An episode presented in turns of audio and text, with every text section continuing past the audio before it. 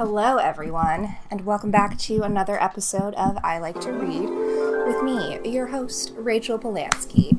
Um, so, if you're new here for the first time, hello and welcome. I spent kind of the first five to ten minutes of the show musing about random life related stuff, media related stuff. Um, then we get into five books that I have read this week. Every week, we bring you five fresh reads. Also, I've had a tendency, I've noticed, um, so as at the time of recording, this is, I believe, the sixth episode.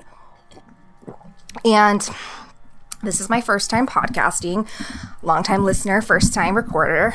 Um, and besides knowing that I say um a lot, besides some sort of, you know, awkward mic sound issues from the first few episodes, I also kind of noticed that I refer to myself as we and sort of the royal we.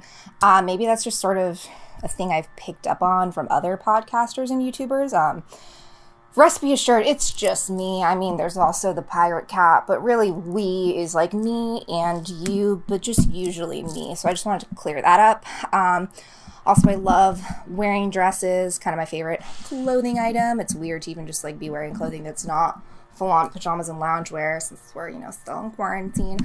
Um, but I, I wised up. I wore shorts this time because I also have ADD and fidgety. I can't just sit still here, excuse me, all properly.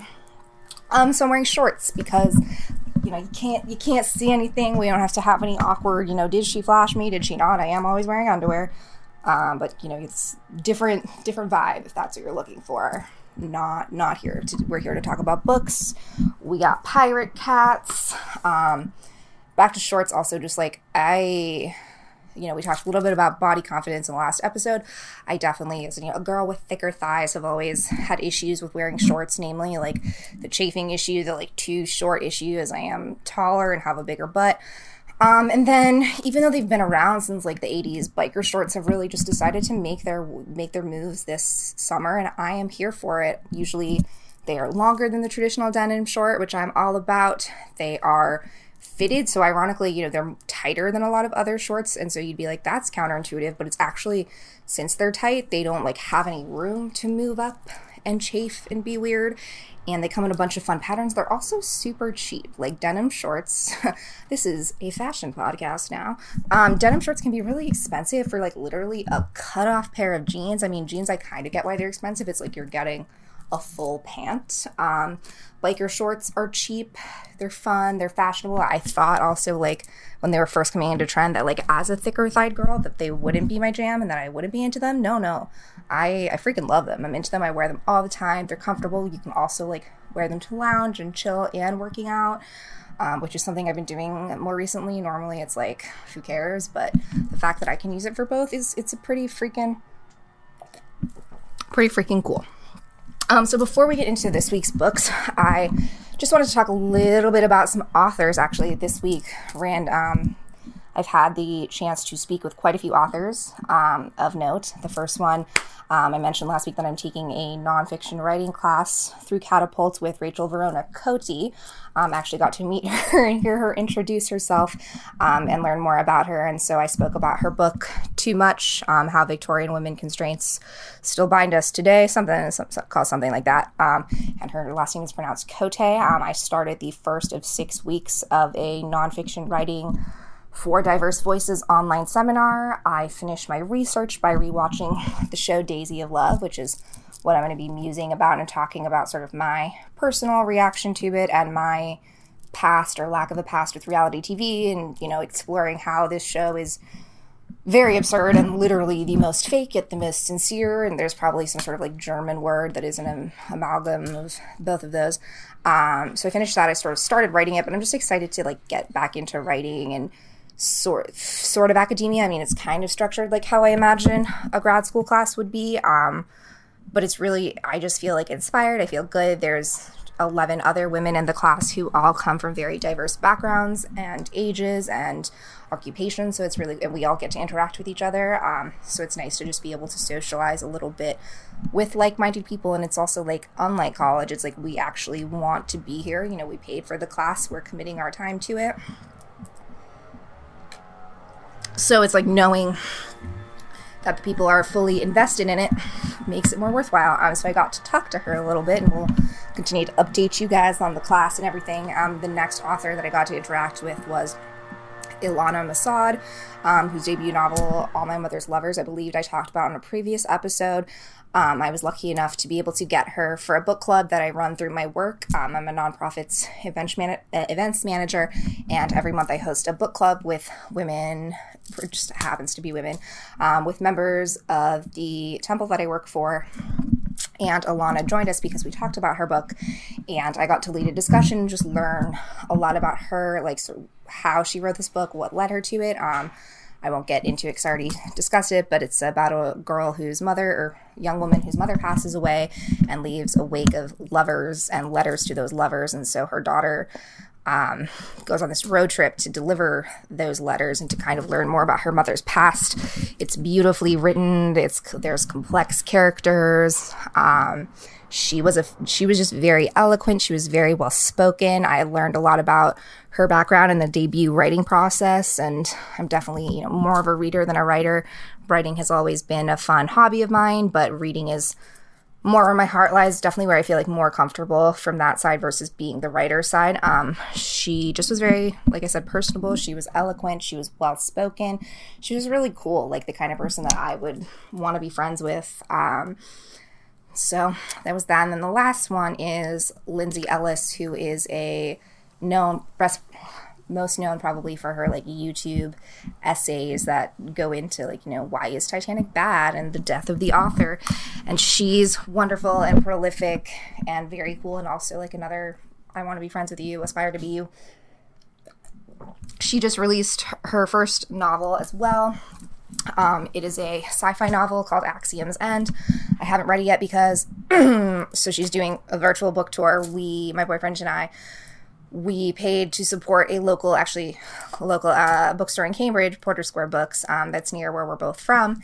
And this event was put on digitally, and Lindsay was in conversation with author and friend and local mortician owner and local, actually, Los Angeles, um, Caitlin Doughty, and talking about her book. So we're like, we haven't read it yet. It's in the mail. That is one that I am going to be getting the physical copy of.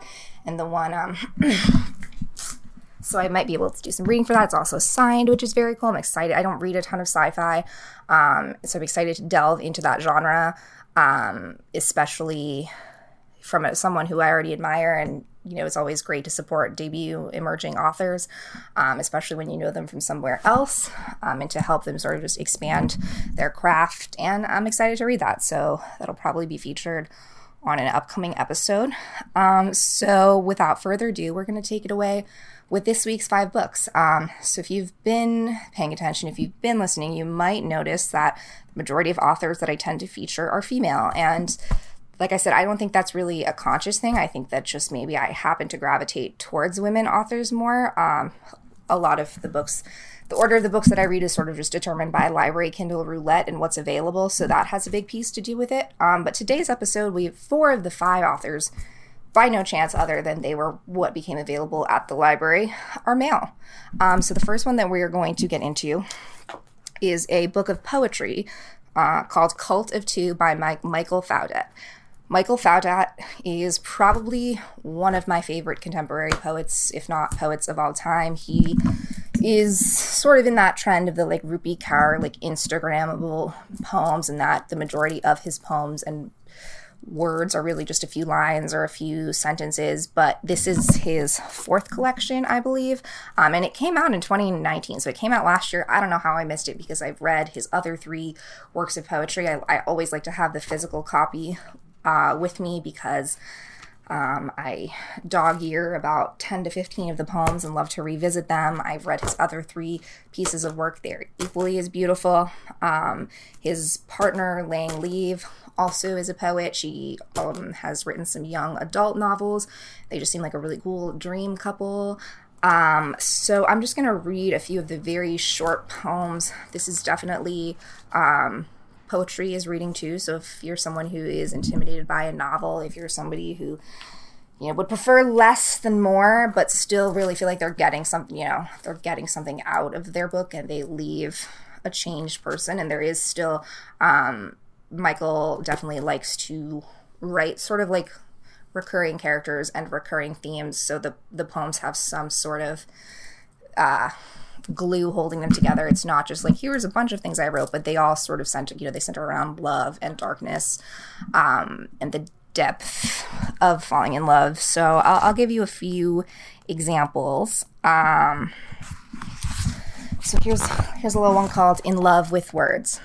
I'm not just in love with words, I'm possessed by them. My life consumed by the 26 letters of the alphabet and all the countless possibilities they bring to a page. How beautiful this world of dust and cobwebs, where the pen is mightier than the vacuum cleaner. Okay, so this one, let's see, you know, I have so many. They're all like some of them are so short that it's like how you just wrote like one, two, three, four, five, six, seven, eight, nine, ten, eleven, twelve words and freaking beautiful. Uh, when will I see you again? So many promises wrapped up in excuses. Always tomorrow, but never today. That's very, very relatable. Um, and okay, we'll, we'll read one more. Um, this one's called The Past. The past is the past. You can't change it but you can cherish it, celebrate it, laugh about it, learn from it, and take the happy memories with you. What really matters is today, the new page that's waiting to be written, knowing you have your whole life ahead of you and the best is yet to come. So, if you liked any of those poems, definitely check out Michael Faudet. Um, his other books, Dirty Pretty Things, um, is the only one that comes to yeah. Dirty Pretty Things is his other you know best selling collection, but they're all worth uh, checking out. They are also nice to just have and revisit if it's, you know, you are more of a novel reader, but you want to change it up and add some poetry. You could do a little, you know, like let me read a poem a day or let me read a couple poems every day. I mean, I think it's over 200 pages, but it's it's so you can just see a little it's short. Those poems, each of those poems I read you takes up one page. Some are longer, but that's that's the gist of it. Um, so next we have Antkind by Charlie Kaufman. Um, this is one of those that I it was touted as you know being a huge summer blockbuster in the novel form had a hold on it on the library for quite some time and forgot about it until it came out this week and then i read it. Um, charlie kaufman is a screenwriter. He is known for eternal sunshine of the spotless mind one of my favorite movies of all time just amazing. Um, he's known for being john malkovich which i actually just watched for the first time a couple months ago and is another he's very surreal. He's very meta. He's very weird but indie, and he. So this is his first foray into novel writing. It's sort of a take on the great American opus for 2020. Um, I've seen it kind of compared to like John Updike novels. We lost the audio for a second. I don't know where I stopped recording. I'm just gonna throw it in right here. Um, blah blah blah blah Antkind yes charlie kaufman. So it's about yeah it's about 750 720 pages. Uh, so it's very long but it it flows. You never feel bored even though you're pretty much trapped inside the main characters. Um, b. Rosenberg or rosenberg's mind. Um, so what's it about? It's about b. Rosenberg. Rosenberg who's sort of an insufferable film critic trying to find his raison d'etre and he goes on a research project. He is in Florida and meets a very strange man across the hall. Um, this man's life purpose has been filming a movie basically since he was like in his early 20s and so the, the film the movie um, is three months long which is absurd. And so this becomes b's he is infatuated by it. He's like this is my reason for living and this will be sort of my life's work to analyze this and show it to the world. Um, long story short the film gets destroyed. And that's revealed pretty early on. And then the rest of the novel is B's journey through trying to re remember this film, trying to recreate this film. Um, that was like the only physical copy of it and what this film means to him. Um, it tackles larger Hollywood studio issues. It definitely tackles um, the issue of the screenwriter and the writer in relation to their own art um, the interpretation of art amongst others, um, a lot of like existential nihilism philosophy without, but written for the 2020 everyday man. Um, you know, it it is reminiscent of his films, but I've often want you know I guess screenwriters whenever they write books they know what they're doing. I've, it's probably a lot harder to go from a book to a screenwriter, but screenwriting is definitely at least the the brief ones that I've written. You know, few classes I've taken, it's definitely an act in restraint. You know, there's only so much you can say on the page. Um, less is more. Whereas you know a book, especially Ant Antkind, is a huge stream of consciousness and it's definitely Kaufman's style, but I think he enjoys, and you can see it just being able to explore this stream of consciousness and individual mind in a way on the page that you can't necessarily get on the screen. So that is definitely a fun one, a longer one that's still fast paced. Um, if you like any of Charlie Kaufman's movies, if you like weird satire, explorative, that's not a word, exploratory stuff, um, check out this one. This is good. And next we have Blacktop Wasteland by S.A. Cosby. So I think this has kind of been described as like Ocean's Eleven meets Hell or High Water. And I haven't seen Hell or High Water, but it is a heist novel um, with that southern element brought to it. Um, the main character is Beauregard Bug Montague, which is an incredible name. Beauregard Montague. Like you can, the, he's a very three dimensional. You can just picture him in your mind. Um, the book almost reads like a Coen Brothers novel. Um, it's very noir. It's very robbery.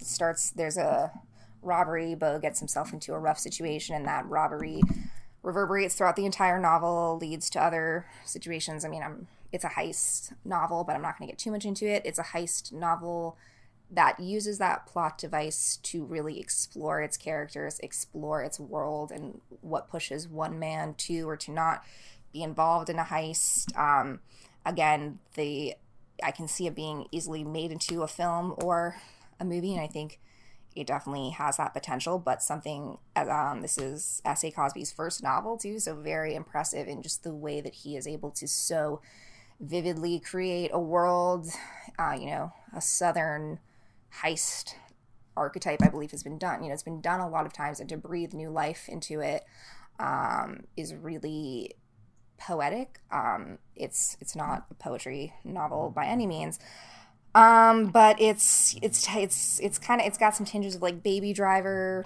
to it. Um, also with just that sort of like heist heightened chase aspect to it, and it's it you can easily see the elements of that brought to the page and it's it moves like a film but it reads like a book and you get the best elements of both which is truly um, one of the marks of a good writer, um, especially in this day and age, you know, when everyone, you know, sometimes you're not so much into Antkind 800, 700 page stream of consciousness. You just want something a little tighter. You want something with a little more defined of a narrative arc, um, but you still want something literary, not just like a John Grisham, you know, no shade, but like something like that. Um, it's a little, it's a little more unique. So Blacktop Wasteland is that, that's the one for you all you little crime lovers and literary explorers. Um, next, we have The Hotel Neversink by Adam O'Fallon Price. First of all, multi multi perspective novel. There's at least like five or six, maybe even you know seven or eight different perspectives. I always feel like the more perspectives, the better, as long as they serve a purpose. Because sometimes the multi perspective trope can be very gratuitous and like, look at me, I'm just showing everybody's point of view to show it. Um, TV can do that a lot too, but this, the Hotel Neversink, um, follows the titular hotel from its inception in the late 1800s with the Sikorsky family all the way through pretty much present day um, and the different people who have stayed there as well as the family that's owned it their different relationships. Um, the novel moves forward in time from that beginning um, dealing with different people and it kind of like popcorns around those different people. So say we end one chapter um, a maid walks into the room. The next chapter is going to be from that maid's point of view. And we just it paints a very um, there is like a mystery and a child abduction that happens at the beginning of the novel and so it could have easily taken that more noir thriller aspect but instead it just uses that as a backdrop for like all the weird mysterious stuff that's happening but the true weird mysterious stuff is really the people involved with it and their own personal connections as well as like their their outside world that still brings them back to this hotel in some aspect or another. Um it was very, you know, there's Westing game aspects to it. I always think it's great when there is a mystery element that is used as the device to propel things forward but the book it's not about solving the mystery. Like we do at the end get some sort of revolution resolution. It's almost like a little bit of a deus ex machina where we're like okay ra- everything wraps up and kind of comes full circle but it makes sense in a good kind of context. It's not just like oh it was this random person all along. Like there is reasoning behind it. There's purpose. It causes you to re-examine everything that you previously looked at um it is it just it's it really it it reads like you are truly in that hotel. I think the cha- the choice to set it over 100 150 years um, was smart because you get to see also how this hotel is a character in itself and how it changes yet stays the same for all of these people involved. Um, so that is definitely a sort of like a westing game for adults got a little bit of series of unfortunate events elements to it a little bit of um what was that movie? That movie that came out where everyone was like at a, the Jon Hamm and it was like Chris Hemsworth. Let's see, Jon Hamm, Chris Hem. Hem. I'm sure this is really fun for you guys. Sorry. At least you know I'm, I'm learning. I'm having my books up ahead of time, and sometimes there's no script. I'm just talking. I'm like, oh, let's talk about that. Excuse me. Um, Bad Times at the El Royale, sort of, yes, like a different cast of characters that all come together in this setting, and the setting impacts them in different ways, and through their coming together, they their lives change, and blah blah blah. Um, and lastly, we have probably the, the, lightest, most beach ready of all of these because it is still summer and people are still going to the beach. Um, Friends and Strangers by J. Courtney Sullivan. Um, Friends and Strangers deals with two, our two main protagonist women. Um, one is Elizabeth. She is a new mom in her late 30s, um, and she hires a nanny, Sam, who is a local college student, to watch her son. And the women are both dealing with their own relationship issues. Elizabeth has been married a while. Her husband's working on an invention and quit his job. Um, she has some secrets about money. Um, Sam is recently in a relationship with a older British man and um, also she's a senior in college so kind of just trying to figure out you know what do i want to do after i graduate? And is my identity tied to this person or is it tied you know so their relationship forms but it's it's very weird um in a good way. And the author recognizes that and the characters recognize that too because there is something very strange about like you're paying this person but you're inviting them into their home into your home and you're letting them watch and bond with your most precious possession your child um, and Elizabeth is very lonely. Sam is also lonely in her own way.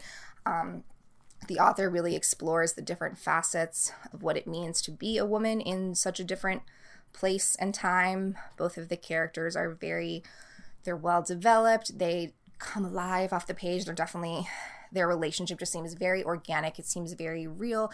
There's definitely, you know, some absurdity, but nothing that isn't too out of the realm for just everyday life. Um, and it's a very you know we've all i think you know had friendships that have been weird and felt so right but felt so wrong for one reason or another whether it was age or circumstance or you know you knew it was important and pivotal pivotal for that specific time in your life but you also knew that there was an expiration date to it. Um, so what happens when you throw all that together and these two women and how are their lives changed forever? Well, J. Courtney Sullivan explores it, and at the end, um, sometimes I hate, you know, flash the epilogue flashes forward to, you know, five or ten years after the book kind of leaves off, and we get to see how they've evolved and how they come together at the end, and it's really a very satisfactory conclusion that you don't always get, and sometimes I'm like, just leave it there, like let's leave it up for interpretation, and the readers can figure out what they want, but even though there is sort of that to this, it's also like, okay, this I get it enough of a conclusion. And I can picture where they're left at and I'm very satisfied and that's hard to find in a book. Um so there you have it. Five more books for this week. I hope I didn't say um as much and if I did, please forgive me. Um hopefully no, you know, no coochie flashes. Got a fun the pirate kitty has just been sleeping and staying here the whole time. Um, can't wait to turn my AC back on. Um, make sure you follow me on Goodreads, follow me on Instagram. I am not as great about posting what I'm reading every day, but I do at least a few times a week post on my story what I am reading, um, so you can get a little sneak preview of the upcoming episodes. Um, make sure you're if you're listening to this on iTunes, make sure you follow on YouTube. If you're listening to this on YouTube, make sure you follow on iTunes, rate, review, subscribe. Also check me out on Goodreads. Um, and until then, stay reading. Bye, guys.